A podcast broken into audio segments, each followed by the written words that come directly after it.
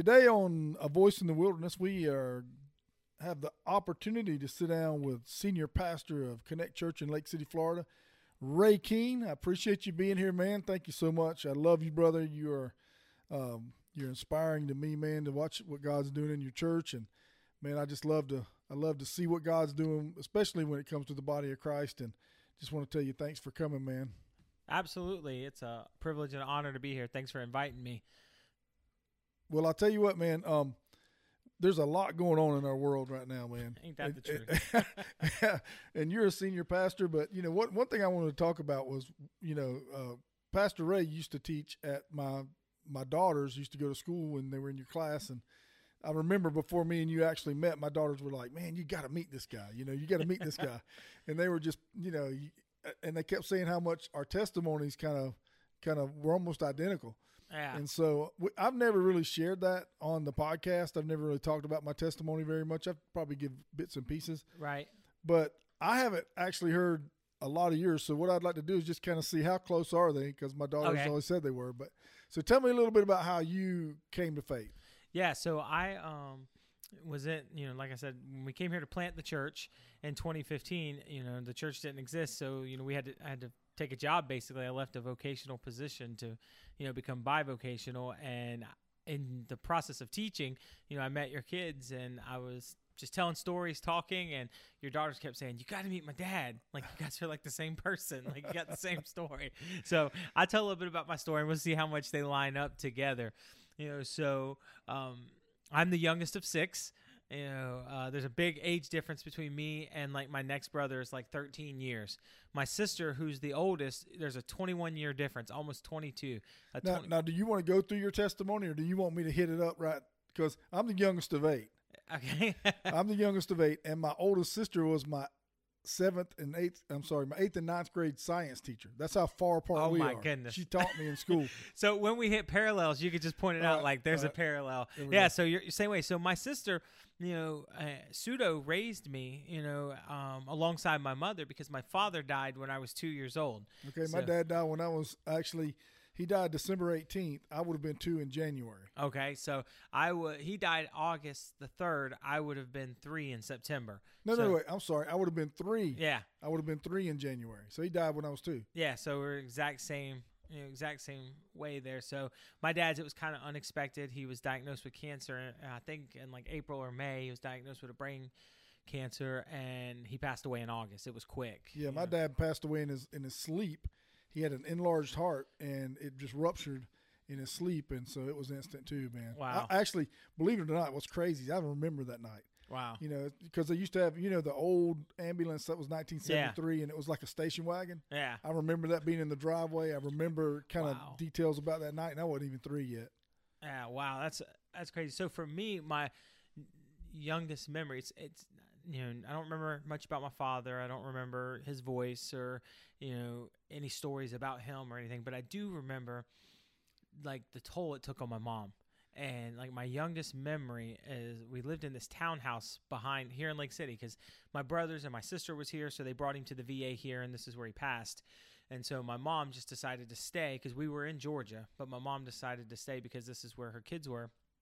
And we, um, you know, I remember staying in the townhouses behind Ken's, you know, behind Ken's barbecue. That's where we stayed. Back then, there was a pool there, you know, inside of that little complex. And we would walk, what's the Pelican Snow Cone now? That was a Rally's. And what's that animal shelter was a Pizza Hut.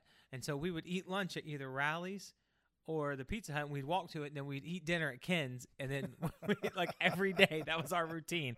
You know, my mom didn't drive. You know, she was a career housewife. She didn't drive. You know, my dad died unexpected. She had to figure things out. You know, really quickly, and as a you know as a result, we walked pretty much everywhere we went. I remember just walking everywhere, and we also um you know we'd slept on the couch. Like my my mom for whatever reason wouldn't sleep in a bedroom for years. And so for the first hmm. few years of my life, probably till I was probably I would say 10, 9, 10 years old, maybe maybe even 11, we slept on couches. She slept on a couch on one side of the living room, I slept on a couch on the other side, and we never slept in the rooms. I think just because she couldn't bring herself to you know to go there you know, Right. because of my dad passing and so i will say this about my mom and it's a testimony to love my dad died in 88 and my mom has never looked at another man, never even given a thought to another man. She's gone on, I think, one date in 33 years. Now, see, this is crazy because when my mom, when when my dad passed, he had a we had a Western Auto store here in town, Right. and my mom had to take that over. I mean, she Right. was like had no experience in business, and uh, she had to actually come in there and start running that business. And we, fortunately, you know, it did well for us financially. But you know, I was raised by uh, Lily Mae. Uh, she was actually a black lady that my mom hired to keep our house, and she actually kind of raised me because my mom had to go to work. But what's interesting about that is my mom has never remarried either. Wow. Um, you know, and I asked her one time, I'm like, Dad, you know, why why have you never, you know, she dated a little bit, but I said, why have you never really, you know, kind of gotten hooked up with anybody since Dad? And she said, um, I'll never find another man like him. That's what my mom said. Yeah, it's it's kind of crazy. so- verbatim. yeah. You know, my mom's like, there, there'll never be another man like your dad. I, I you know. Man, I can only hope that my wife would say that. If, Yeah. if I killed over, she'd probably be like, "Hey, yeah, I tease Tony all the time about that. I'm like, yeah, if something happens to me, you can spend the life insurance on the next one. you guys can live your best life. yeah. So my sister, I, you know, my, and I'm very close to my sister, um, and she's kind of, you know, my parent as well because she jumped in and took the role of raising me, and like my sister paid a price for it, you know, uh, for raising me. You know, so I grew up in this house with two women, and one kind of pseudo played the role of a man. You know, my sister would work and come home, and my mom was like the mom, like she cooked. You know, she was the nurturer. Like I didn't go to my sister for like nurturing or sympathy because it didn't exist. You know, my sister's, eh, you know, not the most empathetic person. You know, she's kind of I got that trait from her. You know, sometimes I struggle with that too. You know, and my sister's like, "Hey, you know, life's tough. Suck it up." You know, that's Yeah. kind of her. Buttercup. her- that's Yeah. her philosophy to life. You know, sometimes life sucks. Suck it up. Like you just got to Yeah. roll with it. And so, you know, I know my sister. She worked two jobs to take care of me. You know, I remember she would, you know, during the day she was a merchandiser. She helped put Gatorade on the map before it was kind of like a thing. She worked in all the stores, and like I don't know if you remember this or not, but like you would pull Gatorade off these black trackers, and like those trackers, you know, had like chains that suspended them in the air, and they were like this cool technology that the little head just sat on it and you just pulled it off. You know, she installed those all over you know this region and she would buy cooler space for you know the company that owned Gatorade before Pepsi bought it. Now Pepsi owns it. And she worked for the Pepsi corporation for I mean I'd say somewhere near 25 years. So she did that and you know she worked for a third party company called Advantage Sales but it was subcontracted by Pepsi. And so anyway she did that for about 25 years as a retail merchandiser and then she would work nights and weekends at Pizza Hut you know as a waitress you know Yeah. j- just to try to make ends meet and to try to make it and so like she she did she didn't have to do that because I wasn't her responsibility you know, it's crazy about, um, you know, you talk about how close you and your sisters were. yeah It was similar for me too because my sisters were in high school when I was just a little thing, and so like when I see my sisters' friends around town, they remember me, but I don't really remember them very much because I was so little. But they remember me running around with my sisters, so I would. I'd be at the I'd be at the high school with them, the Tri-Hi-Y meetings, the driving movie theater. I mean, they would take me everywhere wow you know because you know I- i mean it was like I, I had five sisters and two brothers but the thing about it was is my sisters were so much older than me it was like i had a bunch of moms oh wow yeah you know what i'm saying so it was similar with me too when it comes to my my relationship with my sisters And so, um, like, our family structure was broke down to the way they were all boys. There was five boys and my sister. so, like, my, like my dad, I think he kept trying to have another girl and just like, you know, kept striking out. You know, I'm thankful that you know he Yeah. didn't give up because otherwise I wouldn't be here. You know, but you know, so my sister, you know, my sister, you know, she took the large part of raising me, and she tried to give me, you know, the experience the best she could. But you know, like there comes a certain point, and I- I've had a heart for young men, especially because of this, because I know I lived it. I know what it feels like, and you, you'll relate to this too, because you know there comes a certain age where that you receive this I. The idea, the revelation comes to you that it, you're different. right There, there, there's a hole there. Something's missing. absolutely And I'll never forget when it happened for me. So my, um, you know, I want my friends all around. They were playing baseball. You know, we played baseball in the yard. You know, like sandlot. You know, my sister's yard was like the ball field, and all the neighborhood kids came and we played ball. And my friend Matt, uh, who lived down the road, he taught me how to play. He taught me the game, taught me the rules. He you know taught me how to field a ball, hit a ball, did all of that. And so now came the time that I wanted to play at the next level. So my sister, you know, enrolled me into you know city league and then city league became like AAU baseball and you know so I started you know making you know the same track as you know other people who play sports you know seriously. And I remember we played in this tournament and um my sister had to work. She couldn't go. And so I caught a ride with the coaches to the tournament and it was like a, it was like a one day tournament or something like that. I was probably I'd say maybe I would say somewhere between 10 and 13 and I don't know the exact age, but somewhere around there. So, anyways, we play in this tournament, and you know, like we, we win this tournament, and I guess by my estimation, looking back, we weren't supposed to. We weren't supposed to win this game, you know. And so, like we we win, and like there was this huge celebration afterwards because we won. And I'm looking around, and I'm seeing all these dads with their sons, and they're high fiving, and they're talking about, you know, you did this or you did that, and then there was me. Mm-hmm. Yeah, that's it, man. And that was the moment that it became real to me. Like, I'm not like the rest of these guys. Yeah, it was. It was. It was. I can remember when it hit me too, man. When I was, uh, it was about the same age, and um, I was riding a vehicle, and I looked over, and there was a, a kid about my age and his dad in the yard throwing a football, and I remember that's when it kind of clicked for me. I was just like, man, you know, I'll, I'll never, I'll never get to experience that you know, on this side of yeah. Uh, on this side of life. And and I remember thinking whenever I was playing football, I remember my mom and them man, they were so supportive. My mom and my sisters, that my family really were supportive of my my athletic career.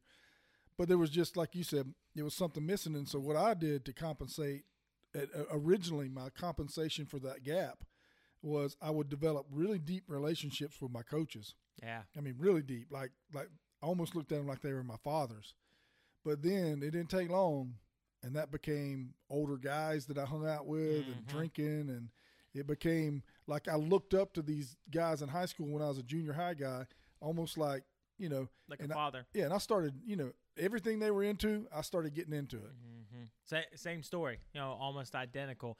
You know, because like what happens is you, you you get this first you recognize the hole, and then you want to know why the hole was there. Right. And, you know, like obviously I understand my dad died. It didn't take a rocket scientist to figure that out. But understanding the what isn't the same as processing the why. Amen. You know, why you know, why did that have to happen to me? You right. know, and so like if there's a, there is a father, you know, listening or watching, I would say, don't underestimate your value in your kid's life. No. Your never. voice is going to play a critical role one way or the other. Good if or it, bad. If it's silent, it's going to play a role. You know, so just thinking that oh, I won't have a say, you're still having a say. It's going to play a role. Right. You know, you need if you can be involved in any way, shape, or form, you need to be involved. Amen. You know, it makes a big difference. And so in ministry, we see that all the time. All the time. I mean, yep. it, it, it, it's so simple to, to, to spot it. You can mm-hmm. see it in especially young girls. Mm-hmm. A lot of what's going on right now in our world with social media and the way that these young girls are behaving online and all that a lot of that comes from that absence of having that relationship with their dad. Absolutely. And, and seeking gratification from something else that your father's supposed to fulfill. And this is the crazy part. Some of these young women have dads that have been living at home their whole life. Yep. I've had young girls sit down in counseling sessions and weep tears, and their dad's always been there. He just worked so much that he wasn't there. That he wasn't there. Yep. You know, because you know sometimes sometimes it's not like like when we think like absentee dad, we think like the, the Joker who abandoned his kids. Right.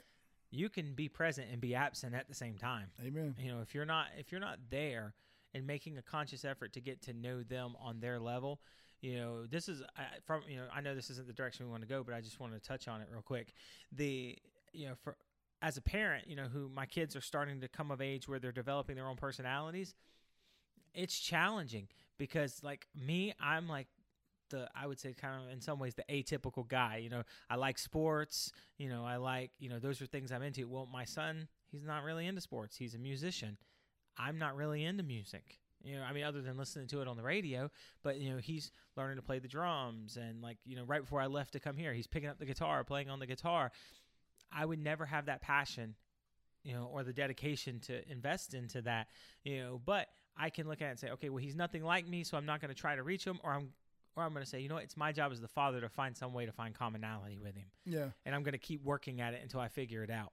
So I got this question for you because this is something that comes up because I've got a, a daughter that's about to get married. I got one that just graduated, and um, I told my wife we were talking about it this morning, and I told her I said sometimes I, I I just want to ask you for some grace, Yeah, and she's like, well, what do you mean? I said, well, I really don't have anything to measure being a father with. You know, I didn't have that relationship growing up, so I'm trying to learn how to father adult children right. you know, on from my side. And so I don't know if that's something that you deal with, but for me, Constantly. it's a constant learning experience Yeah, for me. I, I know we can't say it because it's so not really socially acceptable anymore. But like my idea of parenting was Heathcliff Huxtable, you know, and it's like, and it's nothing like that, you know, Right. or Full House where it ends in thirty minutes with a hug. It's nothing like that. Right. Like it's that's not how parenting works. And I had nothing to balance it too myself, and you know, like, I mean, I I- could look at my brother's examples and look at them, but I wasn't close enough to them you know, growing up, you know, because not, nothing against my brothers, but they were living their own life, you know, Right. like they had their own responsibilities and they tried as much as I, you know, give them, you know, now that I'm a grown man, I kind of understand a little bit different. As a kid, I didn't understand, you know, I was like, why don't you want to be a part of my life? But, you know, now that I'm grown with a family of my own, I understand a little bit differently. You know, they, they, they tried to the best of their ability, but they weren't who I could look to. And I really didn't have that one true example really until I reached a close to adulthood and like I can honestly say like I didn't come across the person that I would say filled that void for me until well into adulthood you know and Yeah. it, it changed my life you know like when I found you know someone that kind of slid into that role which we could talk about in a little bit you know but it I, I tell Tony the same thing like you know so we, we have issues sometimes because you know I don't have like because she'll say well when I was a kid blah blah blah blah I'm like well I don't have that memory Right. it wasn't there. So. I don't I don't know what I mean I have the memory with my sister and I will like sometimes weigh it against my sister and you know, like while I'm endlessly thankful for her it's not the same. Right. You know It's just it's not the as, mu- same. as much as my mom loved me, No. as much as my sisters loved me, as close as they were to me, it's not dad. yep. It's and not it's, the it's nothing against them. They did the best that they could. But Right. the reality was, I was much like you. My brothers were older than me. Oh. And the problem with that was they were in their own lives, but they also were in and out of trouble a lot. right. So crazy enough, them being in trouble motivated me to stay away from drugs Wow. Because they were getting in trouble with drugs. And so my thing was, hey, I'm not going to mess with that because I see what it's doing to my brother. Yeah. But the same kind of principle, and my coaches kind of fit that role, you know, as my father figure. And I would, I- I, I mean, I would literally run through a wall for my coaches, not because I wanted to make them happy. I wanted to be accepted by them. Right. I wanted them to, you know, I wanted them to look at me like I was their favorite guy. And I wanted that relationship to develop. And the harder I played and the better I got, the more they liked me. And so I'm like, you know, and I was, I'm, I, I wanted to ask you that question when you first came in because I really, honest to God, I love my children. Like they Yeah. will not be able to comprehend it until they become parents of their own. Exactly. But I, at this point, I'm, I'm reeling it in, going, I'm I'm totally lost. Yeah. Yeah. give me some grace, give me, you know, because Fumbling my way through the dark. I'm I'm not perfect, but I'll keep trying. yeah. I'll keep trying to get to where you need me to be. Yeah, and that I mean that's exactly right. So like with Jordan, you know, him being my oldest, every experience with him was a first time experience. Right. But by the time I get to like River, yeah. now I've got a handle of it because I've been through it four other times. You Yeah. know, so now I'm like, okay, like I, I can see patterns in which they children behave at different levels and different stages. But with Jordan, it's all first time. And so like, you know, I'll I'll be honest with you. Um, I'm jumping ahead a little bit in my story, but when I had Jordan, I panicked a little bit Oh, and so like I I withdrew from taking care of him and I left it all on Tony and I just kind of had the mindset well I'll work I'll provide you take care of the kid and you know like I I missed out on some critical bonding time with him that I pay the price for now Right. Oh, because know- there, there's a difference now. I was with my mentor a couple of weeks ago, and he was, and I was talking about you know, this this dynamic I'm having right now with my adult kids and trying to manage my way through this. And you know what he told me? He said, "How old were they when you got born again?" And I was like, "Man!" And he Yeah. said, "He said you're going to reap harvest from the seeds that were sown before you came to Christ." Yeah. and I don't know exactly what that looks like and how it's going to manifest itself tough, in our but good. relationships. But I think that's where I, I think that's where things are they're coming from. Mm-hmm. And so, um, you know, and I and it's so cruel that you said that because when Lindsay was born, our first one, Yeah. which just turned 23, happy birthday, baby. um, I was sitting there for like a day and a half, and I couldn't hardly talk to anybody. Yeah. I mean, it was just such a overwhelming responsibility. Mm-hmm. This feeling that I, I just had no clue what it was going to be like to have another human being come into the world that I actually cared more about them than I did myself, Right. which was absolutely outside of who I, I was at that time because I wasn't a believer. Right. I was so selfish. And all of a sudden, here's somebody I can't deny that they're here, and I can't deny that I need to take care of them. And but but I did the same thing you did. I worked Yeah. 70, 80 hours a week. Yep. I missed that whole beginning period of Lindsay's life, and um, and you can see it in our relationship today that I missed all that. And you know what? And I think it hurts Yeah. her, you know, but it doesn't negate the fact that I'm crazy about her. Right. Absolutely. And that, you know, if maybe there's a guy who's watching right now, I know we're kind of really talking about fatherhood and everything. There's a guy watching right now, he might say, man, that's me. Well, there is hope. I mean, like, you know, it does change the dynamics of the relationship a little bit, but it's still repairable. You know, Absolutely. like like I have, you know, I have a good bond with my son, but I it is true that there's a different connection than I would say with John Parker because I was a completely different human being when John Parker was in those small formative years and I was a lot more engaged and a lot more involved. And so like when crisis comes he will look to me. When crisis comes for Jordan he looks to his mother Yeah. because that's who was there. When he needed when he he knew he could count on her he couldn't count on me. And so that was kind of like in his you know in his subconscious. And so sometimes I, i'm not gonna lie to you as a as a father sometimes that hurts you know they like i know he's going through something but he won't come talk to me about it and he won't he doesn't want to share it with me. He doesn't want me to know about it. He'll wait for his mom and you know i'm okay with that you know like I, I was laughing and joking about it with someone but it's true like i signed him up for football bought all the equipment went out in the yard practiced with him show, uh, you worked through you know the repetitions took him to all the practices helped coach the team when i didn't really have time or want to. He gets in the game he gets a sack greatest moment you know he sacks the quarterback coolest moment ever he comes over to the sideline. He's like dad did you see that? I'm like yeah i did. It was amazing. He's like i know. I can't wait to tell mom. Like what's our contribution? You know, I had this say it's crazy, man. The parallels in our lives are insane because I just text Gracie today because Crystal was talking about a conversation that they had. I texted her today. I said, "Honey, when you have an issue with me, yeah. come to me. yeah not gonna happen I'm the only one that can fix the problem between me and you." yeah So you know, but mm. my kids are the same way, man. The the two older ones Yep. that were were growing up when I was lost and I was working so much and I was always gone. They both It- run to Crystal. Yep, it but it plays a role. They it's a subconscious thought to go to the one that they're committed to, and you know like that's that was the model that I had. You know, because my my sister loved me, and my sister loves me. She'd do anything in this world for me. But my idea of parenting from a father's perspective was based out of work because that's what she did. Right. you know that i mean she worked two jobs she did whatever it took. So like like to me i have this mindset that love is like every time you turn on the light switch and the lights come on i just said i love you. When you open when you open up the fridge and there's food in there i just said i love you you know and so like it wasn't something not that my sister never said hey rl i love you. That's what my family calls me rl like because she did. She did tell me she loved me. It, i wasn't devoid or of being told that i was loved but it's not how we showed love.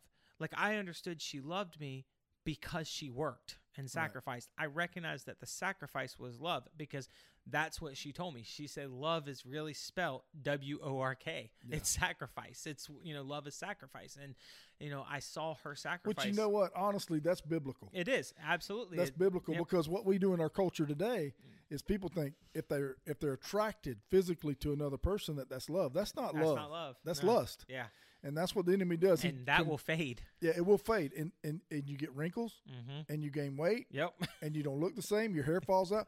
Your hair will grow everywhere you don't want it to, Don't and it I won't know it, grow where you want it to. That's right. And so that's what the enemy does. He'll pervert love, Yep. and it's actually called lust. So Mm. that's interesting that you talked about that. But when you when you actually like, what time of your what period of your life did you actually like come to your Come to- faith? okay, so as a teenager, I went back and forth to this church down the road from my house. And, you know, so like my, my friend, I had a good friend whose dad was the pastor of the church. So that kind of helped draw, you know, draw me in. And this is where I, you know, the Bible like really solidifies where it says the word of God doesn't return void. Because even though like it wasn't fully sinking in and I was nominal in my faith with Christ, when I knew that I had hit rock bottom, I knew I could go to Jesus. Right. You know, it, it, it really opened up a door for me, you know, before the door was even there. And so what happened was, you know, I started going to the church and like, you know, most, you know, teenagers, I um, went through that phase where I was like on fire for Jesus. And then that fire went out really quickly. and so because my, you know, the void you were talking about how you look to older people. Me too. You know some of my friends like matt you know i looked to him and like he was into some not so good things. And some of the other guys that i you know i don't want to throw their business out on you know live or anything but you know they were into not so good things and they, they made poor life choices and i hung out with them so i equally made poor life choices as a result and it was progressively getting worse but i had perfected the art. Because something happened to me I, I know people who know me would find this hard to believe but up until middle school i didn't really talk a whole lot I was, actually a really quiet kid. As a matter of fact, I remember being at a parent teacher conference when they said we, he's a great kid. He just doesn't speak a whole lot, you know, um, in class. And my parents were like, "Our kid doesn't speak a lot. He don't stop talking at the house, you know, because I just didn't have much to say because I wasn't very confident, you know, because I didn't have anything anyone building me up, you know, because you know, like I I didn't really feel like I belonged anywhere. You know, I always kind of struggled with belonging, and so like I'll never forget it. I was in the end of my sixth grade year. We were at the skating rink because that's what you did back then. you know, So we went to the skating rink, and there was this girl. I want to say she was like in the end of her seventh grade. She might have been even in eighth grade. She was older than me. I know that. And I had the biggest crush on her. Her name was Margie Shields. I'll never forget it. And so, like, she she just got dumped or she just broke up with her what would be I guess you could say her boyfriend or something and I was talking to one of my friends he's like this is your chance go over and talk to her. And I was like I remember saying no I don't know what to say I don't know what to say. And they're like just go do it. So like I was being egged on by my fan- friends and so I slid over there and I sat down and I, I I somehow I didn't even know how I got there, but somehow I ended up there, and I wound up talking to her, and then like she became like my girlfriend, whatever that meant back then, and like from that moment, I found something that I had that most people didn't possess, a gift with words. And like uh, while other things, like if I wanted to be a baseball player, like my friend Matt or my friend Charles, I had to work really hard at that. I didn't have their natural talent. So for one hour practice they put in, it would take five for me. You know, like I didn't have the natural ability to do that. But what I did have the natural ability to do was speak. What I had the natural ability to do was use my words. Now that's my calling. It's my anointing. I didn't know that that God was had put that in me for a later time. I was like, oh, I can say whatever I want and people will believe it. and so and so I, I really developed almost two identities. Yeah. And so like I was really good. I respected I respected my sister and my mom enough that like I never wanted to bring shame to them because of their sacrifice. I you know but I also was very I wanted to be a part of what everyone else was doing and I developed an anger towards God. I didn't doubt there was a God. I was angry with him. I remember where the anger came from too. And I, battled it all the way through you know my early 20s to be honest with you um, this anger that i would feel this residual anger i'd feel with god at times one night I was laying on the couch, and like I said, I, my mom, you know, till we were about 10, 11 years old, we slept on the couch. And then one day she just decided she was going to go sleep in the room again, that she was done grieving. She was going to start sleeping in the room again. And so I was probably like 13 or 14, something like that. I was you know, a bigger, I was a teenager, and I heard crying. And I was like, well, I thought it might have been the TV or something. So I got up and I walked down the hall of our house, and my mom was crying. And like she was crying, I she was crying about my dad. You know, I, you know, I don't remember all the details, but I remember picking up. She was crying because my dad wasn't there, and I felt this immense rage come over me in the moment. And I thought to myself, if there's a God, I don't want no part of him. Because how could he do that to to any human being? You know, how could he leave this pain that I have, this emptiness that I have and not care? You know, like this isn't like my dad wasn't like a deadbeat dad who walked out. You took him. Like that's how I was thinking in my mind. Like he died. Like you know, if you talk about know, you hear people say, and this is why I'm always conscious of like when you say he's a good father. Some people don't have that frame Right. of reference to lean on. Right. You know, so they don't know what a good father looks like.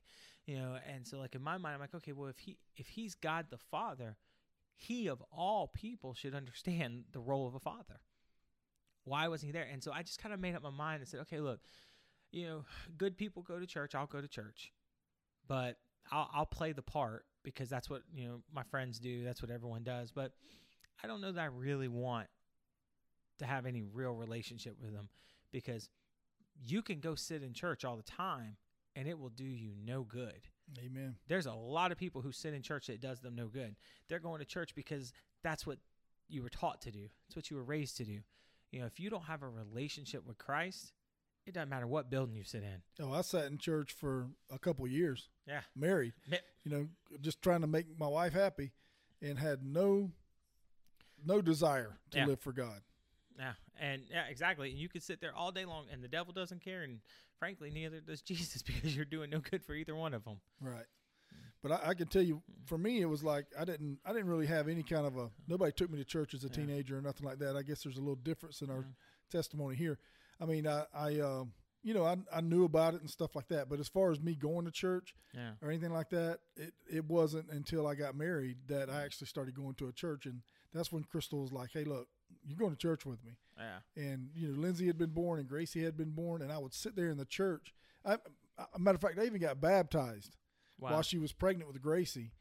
And brother, let me tell you right now, I was into everything you could get yourself into, and I got baptized. wow. And you know, I just wanted, I wanted the hat pin. Okay, I'm a Christian. I'm a dad. I'm a, a good dad. I wanted the image. Yeah. Yeah. You're, you're filling the role. Didn't care nothing about the true relationship at all. Yeah. So this was I was you know in my 30s when this was going on. Had been with my wife since we were in high school. Wow. I know, and I drug her through all that.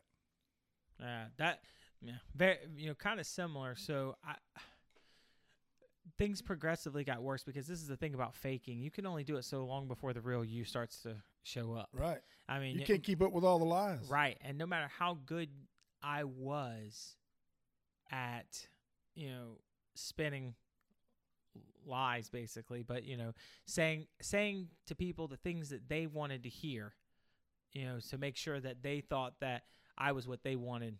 You know, I would be I'd be whatever they wanted. If, Yeah. You know, I was a chameleon. I didn't know who I was because if you needed me to be Ray the athlete, okay, I'll be Ray the athlete. You need me to be Ray the Christian, I'll be Ray the Christian. You want me to be Ray the drug addict, I'll be Ray the drug addict. It didn't matter to me. I, I, I had so many different variations of who I was depending on who I was around that I didn't know who I was. My, I was lost in so many identities that I didn't even know what mine was. And I remember I went to this party New Year. It was on New Year's Eve. I told mom I was going to a friend's house, and we wound up going to this party, and it was it was a college party, and we, I was still in high school at the time. Uh, I was at my senior year. I was in high school, and we went to this college party in Gainesville, and you know it was crazy. You know things you know things got crazy, and you know we were doing drugs and everything. And I remember Sunday night that rolled over into you know like Monday morning, somewhere around the three o'clock hour. 3 a.m. is about the last time I remember. I passed out. When I woke up, it was Tuesday at like 7 p.m. I lost a whole day of my life. Monday completely disappeared from my life. That's how hard we partied. I woke up. I was like, "Whoa, where am I at?" And I'm like, they're like, "Oh, you're you're still here, uh, you know, at the location." I said, "Well, what time is it?" They're like, "It's six o'clock." I'm like, "I slept all day." They're like, "It's Tuesday." Mm. I have no idea what happened those 24 hours. That's when it hit me. Yeah. You know, my mom was freaking out because she had been calling me for 24 hours and couldn't get in touch with me. You know, she was very upset, obviously. you know, and I remember, you know, I mean, I gave her some line that my phone was dead or something. I don't remember. It was broke or something like that. And I remember driving home thinking, I don't think I'm going to live five more years Yeah. at the rate I'm going. At the rate I'm going, I don't think I'm going to live five more years. And so uh, now I wasn't following the Lord then, but I just made this conscious decision then, you know what? I think I'm going to start changing some things. You know, and so I started cutting people out of my life because I because you know, like it, it wasn't that I was trying to be better. I just was like, I don't know where I'm at. I was in a really dark place. And then I got a call from one of our friends that a friend of ours that we partied with, he had died.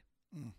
And he had got he had gotten really high and he ran into oncoming traffic on the interstate. He had ran out into the interstate in South Florida Mm. and he had died. Young man. He was like 19, 20 years old. Gone. And it was drugs. And I was like, man, I've got to get a I've got to get a grip on reality here. And so I cut those people out of my life and the best worst thing ever happened to me. I hurt my knee. I, I messed up my MCL. And I was on crutches. It seemed like for an eternity. And while I was on crutches, of course, now I couldn't drive. I couldn't go anywhere. You know, I was gaining weight. I was, you know, just sitting at the house feeling sorry for myself. I was in this dark place. I was miserable. I didn't want to talk to anybody. I just wanted to be left alone. And one of my friends called me and said, Hey, you need to get out of the house. And I said, I don't think I want to go anywhere. And they said, Well, I want you to come be my plus one at this golf banquet.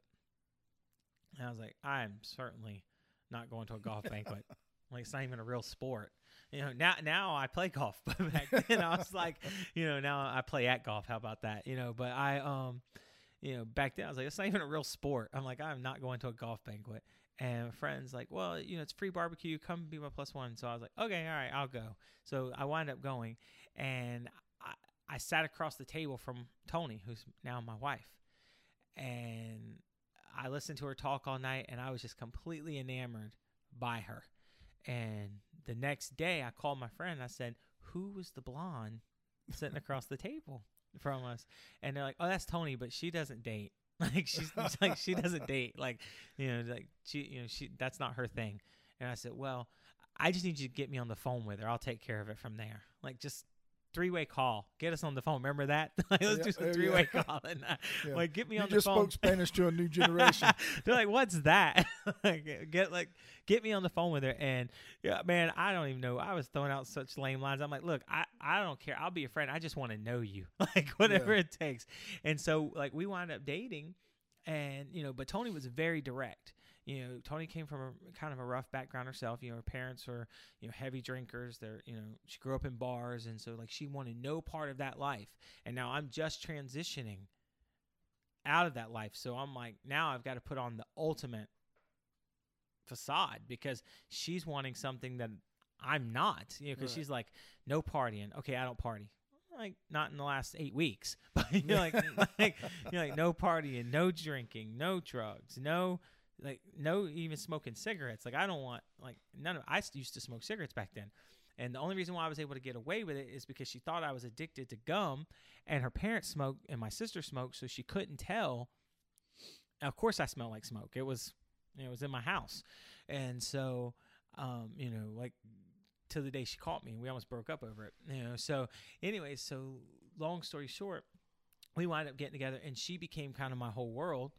And everything revolved around her. And then you know my you know my best friend Chris, who's always you know the two Chris's, uh, Chris Coleman and Chris Parker. Back then, they were like the mainstays in my life. They were my brothers, and like they, even when Chris Coleman knew I was crazy, he still loved me. He was like, you know, even his mom was like, I don't know about you hanging out with him. He's like, I know my boundaries. Like I know he's a little Yeah. crazy, but I know my boundaries. He's a good dude, man. He is a good dude, and he's always been like that. And so, um, you know, thankful that they stayed beside me, him and Chris Parker, and they were my friends. You know, even when I haven't been the greatest of friends to them. And so me and Tony got married, and then we had a kid. And like this whole time, I'm kind of like faking it because I'm like, okay, I know this is what Tony wants. She wants a guy who's going to church. She wants a guy who's, you know, not going to do these things. And it wasn't, it, wa- it, it wasn't that I was opposed to it. It just wasn't who I really was. Like I, you know, I, I still didn't have my identity. You know, I was just being another version for someone else. And I just really liked Tony, so it made it easy. Yeah, she's awesome, by the way. Yeah, yeah, she is. She's You know- definitely my better half. I tell people all the time, I know how much God loved me because of the wife He gave me. You know what I'm saying? I mean, she's like way yeah. out of my league, but that tells me how much God loves me. Yeah, absolutely. Same I- for I- you, by the I, way. I think the exact same thing because I, I often ask myself, like, I don't know what I did to deserve a woman like Tony. Yeah. You know, because she has been, she's been a great woman in, in my life and a great partner. And you know, there are several times where I would have left me. So you know, I know that you know she God give her gave her some strength to endure. That's for sure. And you know, she's you know from the moment we started dating, I was like, man, like she's everything to me. And so, but we what happened was we got we got married really young. You know, had a kid really young. Now I'm a kid myself. She's a kid, and now we're trying to figure out how to raise a kid and you know neither one of us really know what we're doing. We don't really you know have any idea of what this actually is going to look like. This is the thing about marriage and commitments. It takes 20 minutes to say some words that you're going to spend the next 60 years figuring out what they mean. You know, like it's not Brother, that is so true.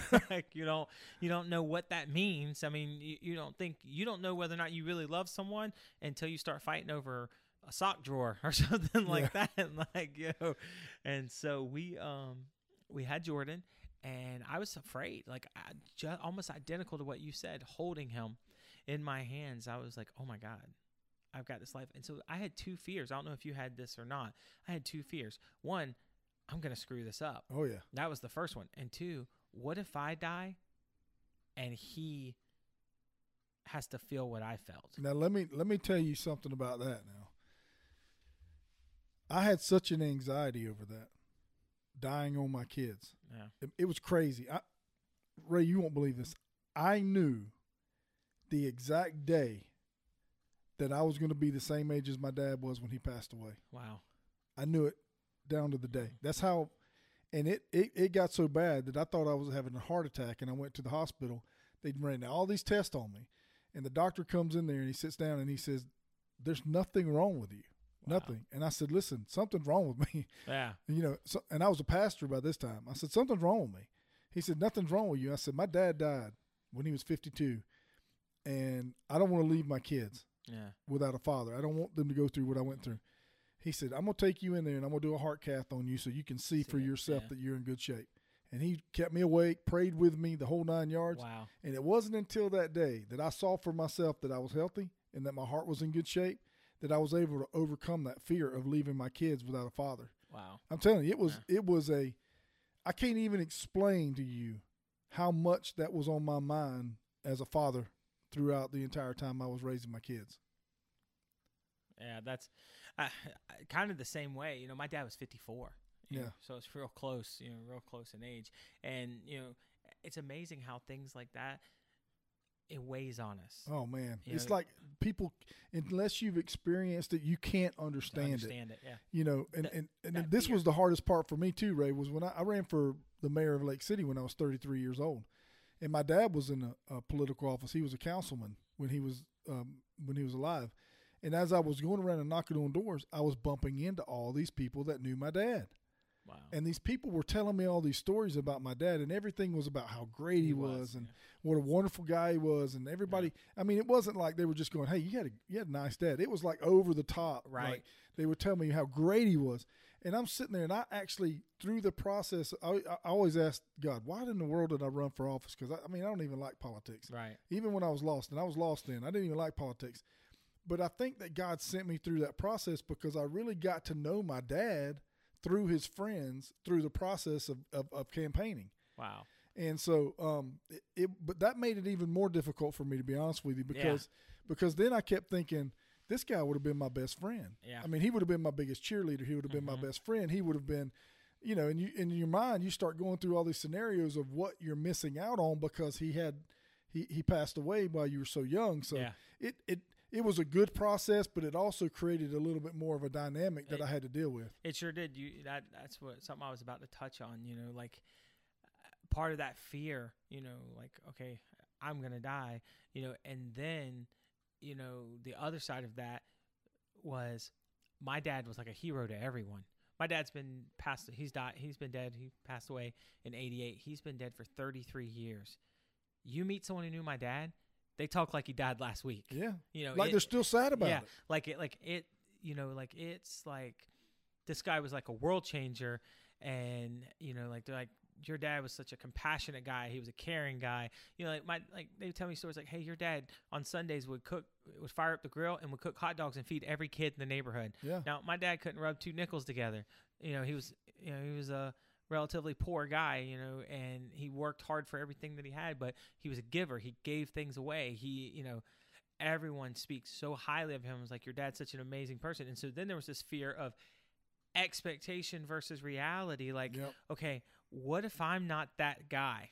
You know, like what what if okay, so like there's this expectation that we're coming from a legacy of you know, like this guy's a legend. Yeah. like what if you know, what what if I'm not that thing? What if I'm not a legend? You know, what what if I'm a failure at this? What if I ruin this kid? You know, and so Right. like it, all of that kind of played a role and say, you know what, I, I- I'm I trust Tony. I'm gonna let Tony do it. you know, like I'm gonna let Tony raise this kid, and I, I'm gonna I'm gonna be Jerry. That's my sister. I'm gonna be Jerry, and I'll work three jobs if that's what it takes. I'll be the provider. I'll let Tony deal with it. Well, the reality is that doesn't work. right. No, And so now I became absent in my home, which in turn produced bitterness in our marriage. And I found myself in a place where, okay, I don't, I don't know wh- what to do because I love Tony and I, I was in love with Tony, but I couldn't come to grips with who I was right. and what I wanted to be instead of what everyone else said I should be and everything I pretended to be to everyone else. And so I found myself in this place where I didn't want to be around anybody. And then it got dark.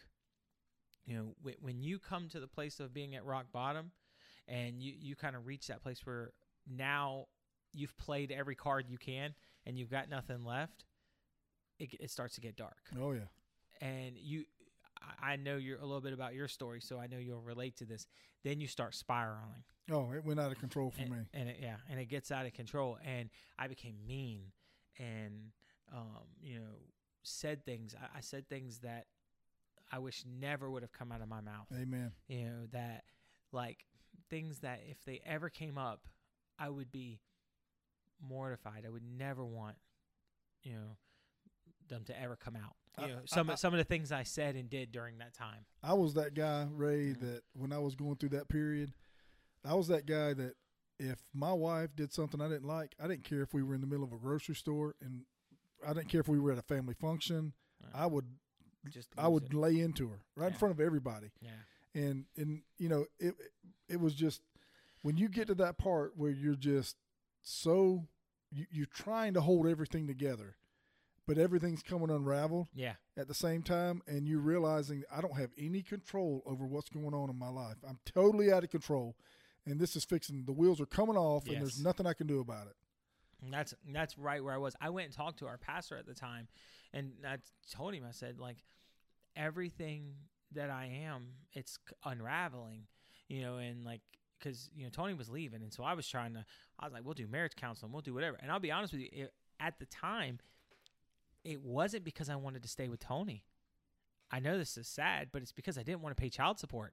Yeah. You know, I, I was trying to keep her. It was I had two kids now because now Allie was here at this point, and I'm like, it's cheaper to keep her than it is to pay child support. Like I'll be living underneath the bridge paying child support on two kids. Yeah. You know, at this stage in my life, and you know, like I um, you know, I had this great job. You know, and like in my job, I was like being celebrated, and I was like, you know, like this, you know, everything was going phenomenal in that place, and you know you know, I was gaining attention from other areas, and so I was like, oh yeah, that's you know, that's awesome, that's perfect. You know, I think I'll be okay without her. But then I got to thinking about that, and so I started reaching out to help because I remember one day we got in this big argument. I told her, I said, hey, listen, when um I come home today, don't be here.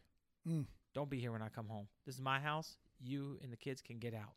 You know, I'm the one who pays for it. It's my house. You can go. And she's like, okay, fine. So, you know, she started packing up. And then while I was driving at work, I got to thinking, man, that that's my whole check. That's gonna go child support. I'm gonna have to work another job just to eat noodles. Yeah. You know, I'm like, I better call and make this work. And so I, I called to patch things up, to beg her not to go, but not because I didn't want her to go. I didn't want to be around her. I'd lost that love that I had had for her. You know, I, I honestly was miserable with her, and she knew it. She knew I didn't care for her and that I didn't have those feelings for her anymore at you know like I had once had and that I was cold and distant. But it wasn't because of anything that she had done. It was all because I was spiraling. And I said okay fine. I said I'll go to marriage counseling. I'll go to church. We'll do whatever. And so I went and talked to the pastor who would be our pastor at the time you know because when we did go to church when we weren't when I couldn't find something else to do you know we um went to this church and I talked to the pastor about it and I mean he gave me biblical advice, but he gave me life advice. He's like, "Hey, you had two kids. You got to suck it up and be a man. Like, you know, you need to go home, take care of your family." I mean, he, he didn't pull no punches. He's like, "You got to stop being a kid. You lost that luxury when you decided to become a father." And you need to go home and take care of your responsibility, which I was like, okay, that didn't really help me. I mean, looking back, I understand what he was saying, but you know, in the moment, I was like, that didn't really help me. And so we went on this Sunday morning. I was, me and Tony had been arguing. We, I was upset. Um, throughout the week we had been arguing, not that morning, and Chris was sitting in the back of the church working on the sound system. And I was like, I'll be in the building, but I'm not going to sit next to her. That's, that's how I felt. I was like, I'm not even going to sit next to her. And I remember sitting, you know, in the church and like this song came on and like the like the kids were doing something with the song and all of a sudden in that moment it was like I was alone with God.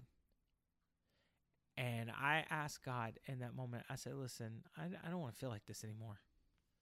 Like, I don't, like, I don't want to be this person. I mean, my, my best friends didn't want to be around me anymore. Like, I remember Chris Parker telling me, like, I can't handle you. You're so negative. Like, everything is bad. Like, you're, you're difficult to be around. You know, I don't really like being around you because you bring everyone down.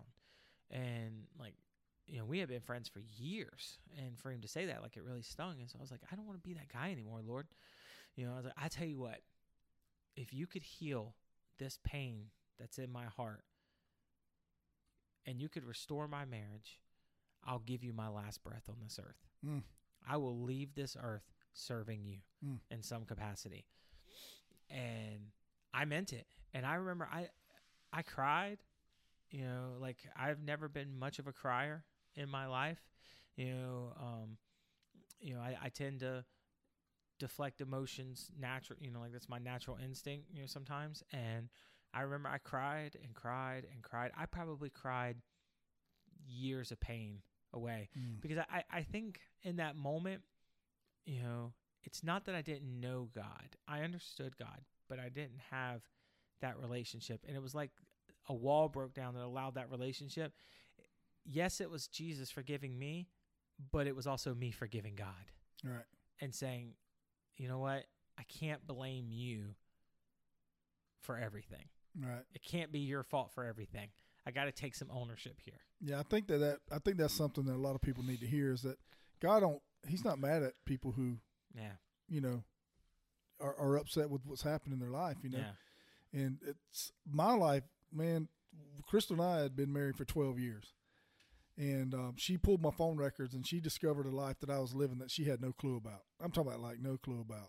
because Wow. Crystal's Crystal's like Tony. She just did the right thing. Does right. She's just one of those girls, no partying. Yeah. She was always like that. When we were dating in high school, she was the girl that wanted to go park, drop the top on her convertible, and and slow dance. Yeah. You know, Wow. I never had a girl. She was the only girl that was like that, and she was like all about relationship, and she wasn't all about all that other extra stuff that I was always into.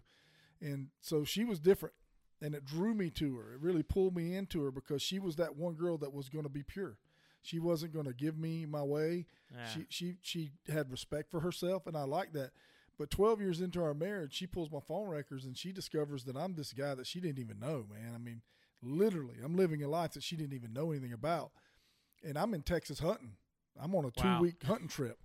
You know, I was making great money like you. I was on a hunting trip and, and my phone wouldn't work. And so um, I used my buddy's phone while I'm out there and I'm like, I call home and I could tell something was wrong. I Yeah, didn't know what it was. it. I was like, something ain't right. So I called her back a couple days later and I'm like, hey, what's up? She goes, I got your phone records in my hand. And she goes, and when you get here, I will not be back. I'm gone. I'm done. And I had two kids, just like you. Mm. And I'm telling you, man, it broke me. You talking about getting broken in a hurry Yeah. because I was on rock bottom, sitting in Texas in a deer stand with no way to communicate with anybody because my phone wouldn't work. And I'm thinking about the fact that I'm fixing to make a 24 hour drive back home to an empty house with no kids and no wife because Wow. I made all the mistakes. I was self centered Yeah. and I was inconsiderate to my family. And so I knew because I'd been in church, I knew Yeah. I knew the right from wrong. And so I went to a church. I went up here to Southside Baptist. There was a, a Pastor Ralph. I don't, you probably know Pastor Ralph. Um, but I went up there and I just got on my knees on a Monday and I said, you know, Lord, I, I want to be, I want to be yours. But this is what happened to me, man. I told him it's so crazy that you tell that story because this is what I said to God. I said, God, everything that matters to me, I've ruined. Everything. I've ruined everything that matters to me at all. And I've tried to do everything my way and I've totally blown it. I don't want to do it my way anymore. I don't want to do I'm, I'm, I'm completely surrendering my heart to whatever you want me to do for the rest of my life, no matter what happens in my marriage. That was my deal. And so this is a true story. I'm driving down Lake Jeffery. I'm going by Perina. Those of you that don't know where this is at, there's a there's a there's a train track, Yeah. I know what you're talking and about. there's a, and there's and there's a corner that goes around the left, and there's a church yeah. there. Well, I'm, I'm I cut this deal with God, right? I'll do whatever you want. I just get me you heal heal this whole thing. I'm going around that curve, and my phone starts ringing, and it's one of the girls that I had been talking to Wow. on the other end. And I've come around the corner, and on that church sign, do you know what it said? What's that? It said "Deal or No Deal." Oh my mercy. I, I looked at that sign and I was like, "There's no way." That's God right there. There's no Yeah. way. Who puts deal or no deal on a church sign? Yeah, that's God. And so he he this is what I try to explain to people. There's a big difference between saying a prayer Yeah, and surrendering your heart. Totally different situation. that's right. And I don't think God does business with us until we take that heart and say this is yours to do with it whatever you want. That's right. Yeah, you're 100 percent right. I, I- you know, I think that people like when they say, "Oh, I tried," like because you, I'm sure you've heard this a lot too. I've tried God, but He didn't work. Well, that that's that's the problem. Yeah. You know, because you know it's not about trying God; it's about surrendering to God Yeah. and saying, "You know what? Hey, all that I am, I've realized isn't enough." And I'm willing to lay this down before you, and and make that deal and make that change. Yeah. You know, so I, I'm guessing you you didn't take that call or you told that call to go away. No. I, I'm gonna tell you, man, those that was a crazy time in my life because Yeah. I didn't think Crystal was going to come back. I really didn't. I thought it was over. Yeah, and um, it, it goes on. This Yeah. testimony keeps going because I got so hungry for the word. yeah, I mean, when I tell you, when you try to make a deal with God and you truly give Him your heart, He takes it real serious. It ain't Yeah. no joke from that point. I mean, it's like, okay, buddy, you said you wanted my plan for your life. Here it comes. And I don't know if you've ever seen that picture that I put on Facebook a while back, and it had this little boy and the mother in the uh, roller coaster, and they're in the car together. Yeah, and the mom's like, yeah. Yeah. And the little boy's face is just pure terror. and it's talking about the Holy Spirit, Spirit and you. and, and God's plan, you know, God's plan for your life. And, and that's what it's like. But the, the thing about it was, was I didn't know if God was going to reconcile my, my marriage. But this is what I did tell my wife shortly after I got saved. and I got born again. I told her, I said, look, I said, I don't blame you if you never come back. I Yeah. get it. I totally understand. You trust me. I, you should have left a long time ago. But the reality is, I don't know what God's done to me. Yeah. But you might want to hang out just long enough to try to To figure this see- out with to me. see it, yeah. It's different. I'm telling Yeah. you, it was so much different. It was like somebody renewed my conscience Wow. Yeah. and took it back to its I- original. Absolutely. I immediately felt a difference. Just, just in terms of your story, I was going to tell you, my sister knew, she, she told me once, she's like, I knew Skipper Hair before Jesus knew Skipper Hair. Because my sister was married to Mike Graff. Oh yeah. And so you know Mike, I'm, Yeah. you know, so you guys, you know, you know, back over there in the swampland behind um Branford Highway or Yeah. whatever where that Yeah. housing complex is now.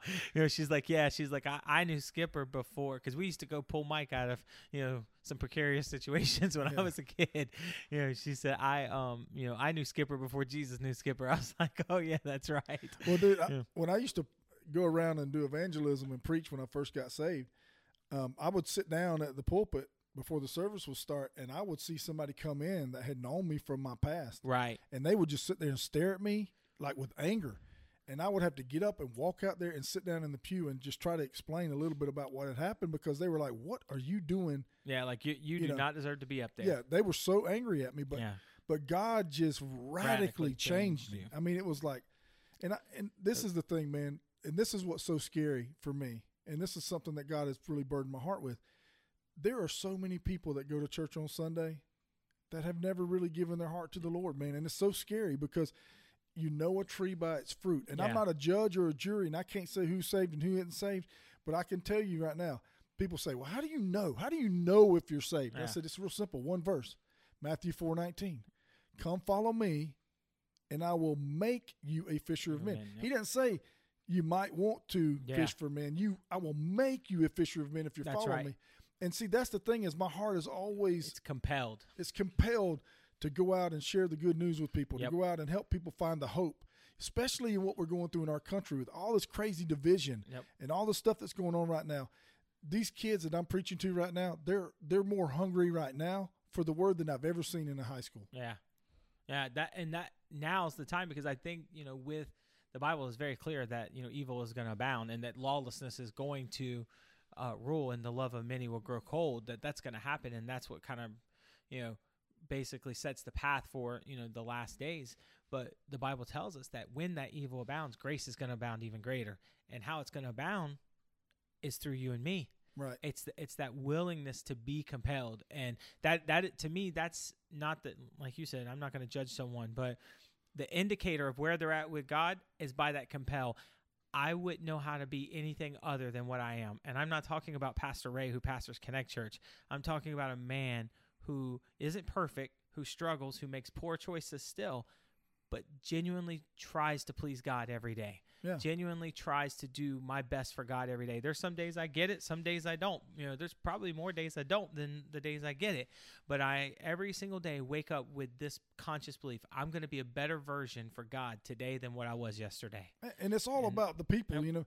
It's like I was talking to a group over at Belmont the other day, and I said, in some of these, some of the kids that were in there, I had a chance to disciple for a little bit of time, and this is what I told them. I said, the reason that I don't drink is because I know that's not what God wants for me. But on top of that, if you walk into a restaurant and I'm sitting there with a big old pitcher of beer and I'm snockered, It's everything I've said to you is Mhm. out the window Right. and that's just not worth it to me. I would rather yeah. let my witness to you be priority over my want to go out Come and have a beer. That's right. And the, it's the compel that makes you. Yeah. You know, that says, you know what, that, it's not it, it- it's not going to change my life one way or another.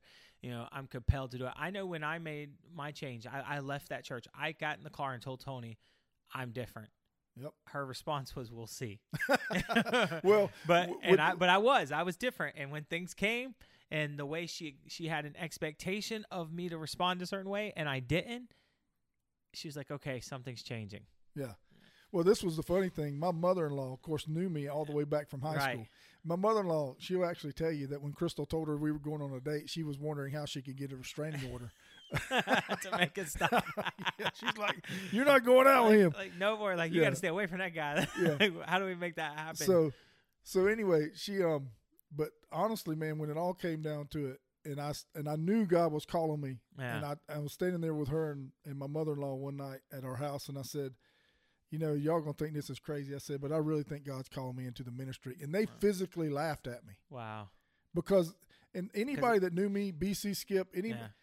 it shocks people. Yeah. Yeah, I remember I preached a funeral one time of, of a young lady that passed away from a drug overdose, and I preached her funeral. And there was a guy in the audience that I had bad blood with when I was lost. And I remember I went and saw his stepfather uh, shortly after that. And his stepfather came to me and he said, He came to me and he told me, if God can do that to him, he can do it to anybody. Yeah. It rocked him To see how much change. God had shifted me because he had never seen me since I had been saved. Yeah. And so it rocked his world to see how much God had changed me.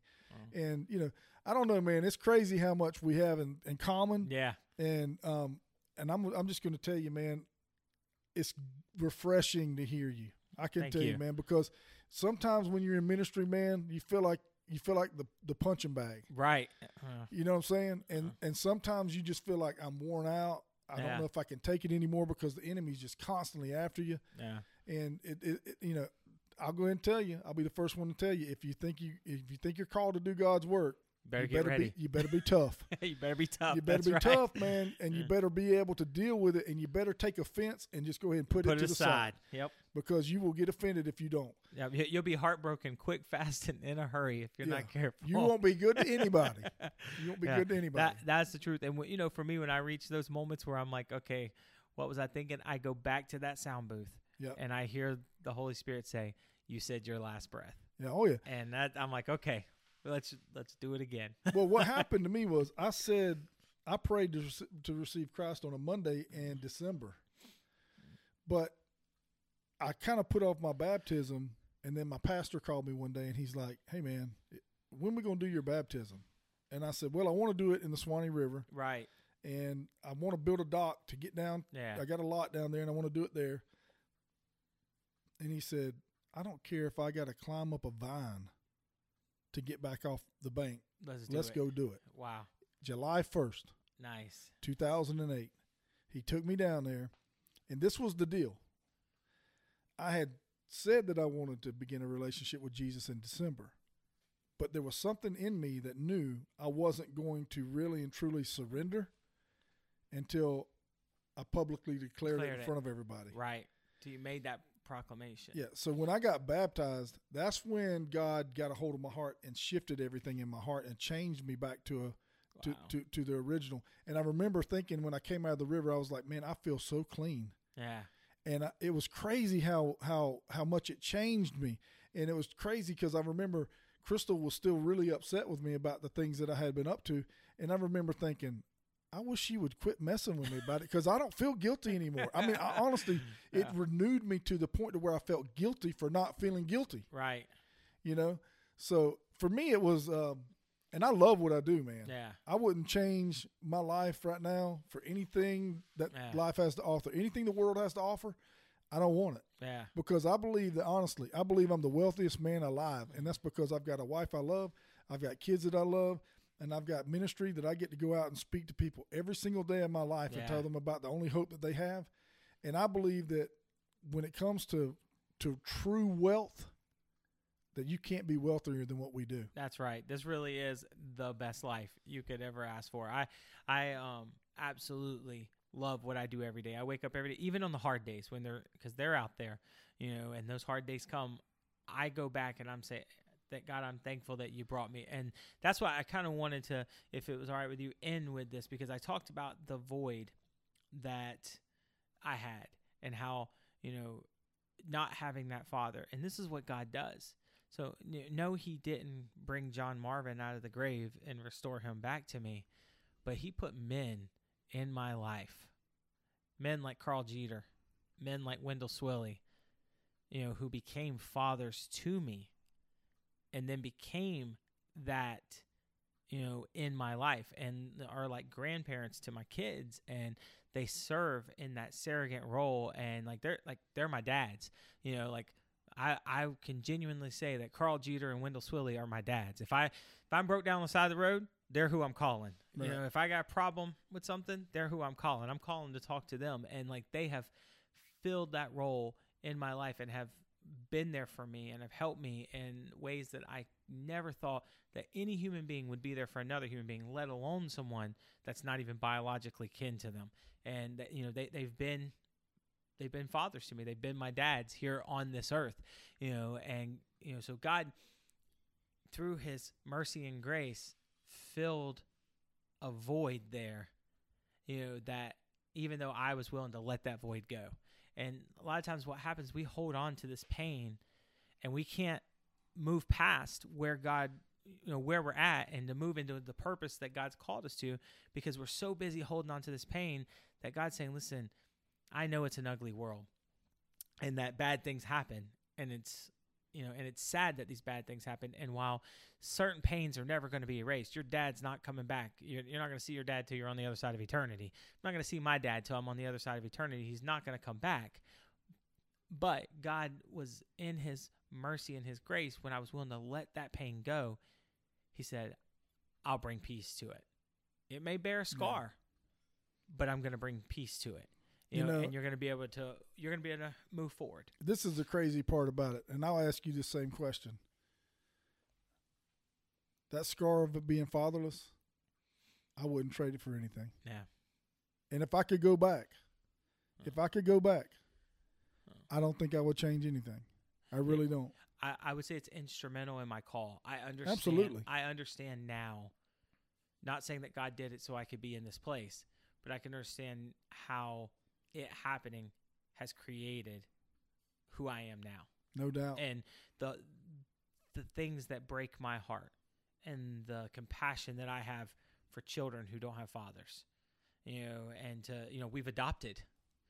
You know, like we, you know, we've fostered, we've, you know, Yeah, we've we taken you know we've taken kids in you know because i understand more than you know i'm in the minority of understanding what that pain feels like Right. you know and i i am thankful you know like i wish john marvin Keen was on this earth and he could see what his baby boy has become and Oh, the yeah. things i've done in He my can see it. life you know i you know i wish we could celebrate those together but like i they they're this life made me what I am. And even the bad that I've done or the bad choices I've made or the pain that I've been through, it's prepared me for this moment to hopefully save someone else from having to go through it. Yeah, and I and I'll say this: anybody listening or anybody watching, I, I just want you to hear this, because right now I've got a very very close friend. His dad's in ICU over in Yeah. Gainesville, and my heart is breaking for him. Yeah. But I'm, I'm I want you to hear me if you're out there listening when it comes to your father's relationship. Um, I cannot tell anybody listening or watching what I would do for one day Yeah. as a mature adult to spend one day with my father, Yeah. Absolutely. just one, just so I could talk to him and ask him some questions and Yeah. gain some wisdom from him because that's one of the hardest parts about being a dad is right now if i had that dad i would go sit down with him and i'd say help me Help me. understand what i'm doing because i have no clue i'm lost Yeah. man and i need help but i want you to understand that if you've had an opportunity to spend time with your with your father here on earth Do it. man do it don't hold don't let nothing hold you back from doing it i don't care just for forgive him Yeah. Yes. Even if he doesn't deserve it. yeah, even Do it. Just just do it, and because I'm telling you right now, if you've been able to spend time with your dad on this side, man, I can't tell you how fortunate you are. Yeah. Because I would trade. I just wish I wouldn't trade anything for one day, but I would trade a lot of, of, of what I've been able to to have in my life for one day. Yeah. You know, just one, just Yeah. one, just one day, just to sit down and talk to him and just get some wisdom from him. Yeah. And I think about that when I think about Matthew uh, 28, when Jesus had his last thing he had to say before he ascended back up into heaven, and he said, "Go Yeah. To all nations, baptizing them in the name of the Father, Son, and the Holy Spirit." And and I take that almost like that's my dad's last words to me.